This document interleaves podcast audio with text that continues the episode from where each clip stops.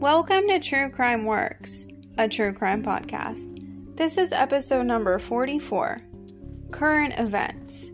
Possible victim of serial killer Sam Little found in Jackson County identified.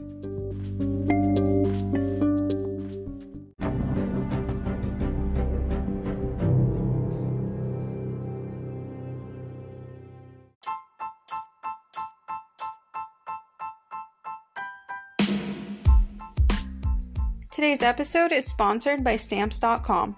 Since 1998, Stamps.com has been an indispensable tool for nearly 1 million businesses. Stamps.com brings the services of the U.S. Postal Service and UPS shipping right to your computer. Whether you're an office sending invoices, a side hustle Etsy shop, or a full blown warehouse shipping out orders, Stamps.com will make your life easier. All you need is a computer and standard printer no special supplies or equipment. Within minutes, you're up and running, printing official postage for any letter, any package, anywhere you want to send. And you'll get exclusive discounts on postage and shipping from USPS and UPS. Once your mail is ready, just schedule a pickup or drop it off. No traffic, no lines. Cut the confusion out of shipping. With Stamps.com's new Rate Advisor tool, you can compare shipping rates and timelines to easily find the best option for you. Save time and money with stamps.com. There's no risk. And with my promo code POD, you get a special offer that includes a 4-week trial plus free postage and a digital scale.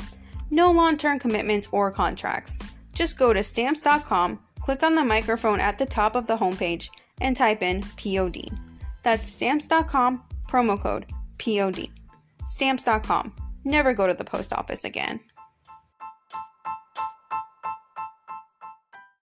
Hey everyone, welcome back to True Crime Works. This week's episode, number 44, is a little bit different. It's on another current event case, and after the last one I did, some of you have been asking for me to do more, so I decided this was a pretty good opportunity for that. This is going to be about a possible victim of serial killer Sam Little, and she has been identified. Now, just a little bit about Samuel Little, if you are not familiar with him. He was a very prolific serial killer in America, and he confessed to murdering 93 people, most of them were women. And the FBI confirmed his involvement in at least 60 of the 93 confessed murders. So that's the largest number of cases for any serial killer in US history. He was born on June 7, 1940, in Reynolds, Georgia. And he died on December 30th, 2020, in a Los Angeles County area hospital. There was no final determination of a specific cause of death, but he did suffer from diabetes, heart problems, and other health conditions. Now let's get back to the possible victim that has been identified. The victim has been identified as Clara Birdlong. The body was actually found in 1977 in the area that is now Highway 613 and Interstate 10 in Jackson, Mississippi.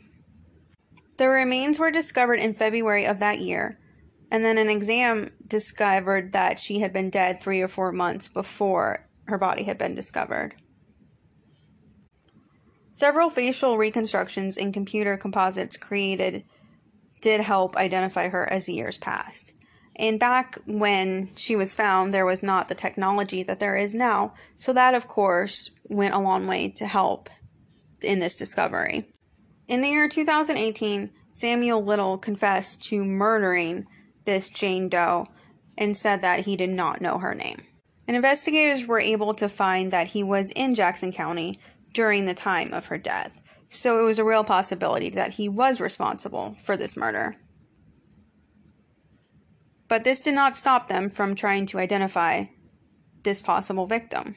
In January of 2021, investigators were able to create a family tree based on the victim's DNA.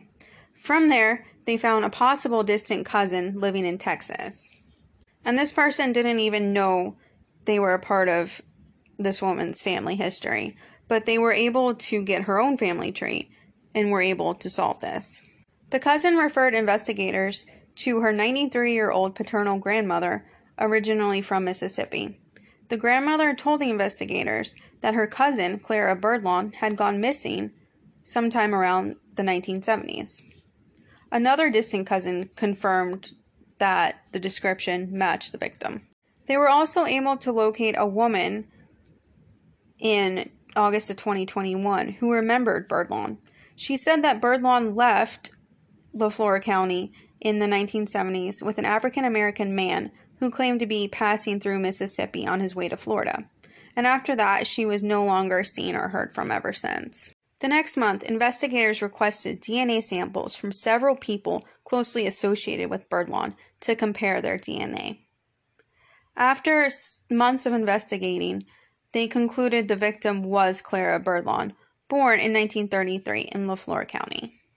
And they found someone who remembered Clara from her younger days and was able to provide more information about the time she went missing. And that aligned closely with what Samuel Little was doing in the 1970s. And so they really believed that she was a victim of his at this point. And the quote of the investigator said, quote, There weren't a lot of people who remembered our victim, but those who did, they seemed very grateful, and we are able to finally put a name to someone who spent that long going unknown. End quote. And I think that's just so amazing that after all these years and all these advancements in technology that they were able to put a name to this victim and they were able to find out what happened to this woman that had been missing for so long. And they were able to find this Jane Doe and who she was and help her memory a little bit. I think it's really amazing and it's very tragic, of course, that she had to die this way. But in a way, it is sort of a happy ending for everyone involved. Thank you so much for listening to this episode of True Crime Works, current event edition.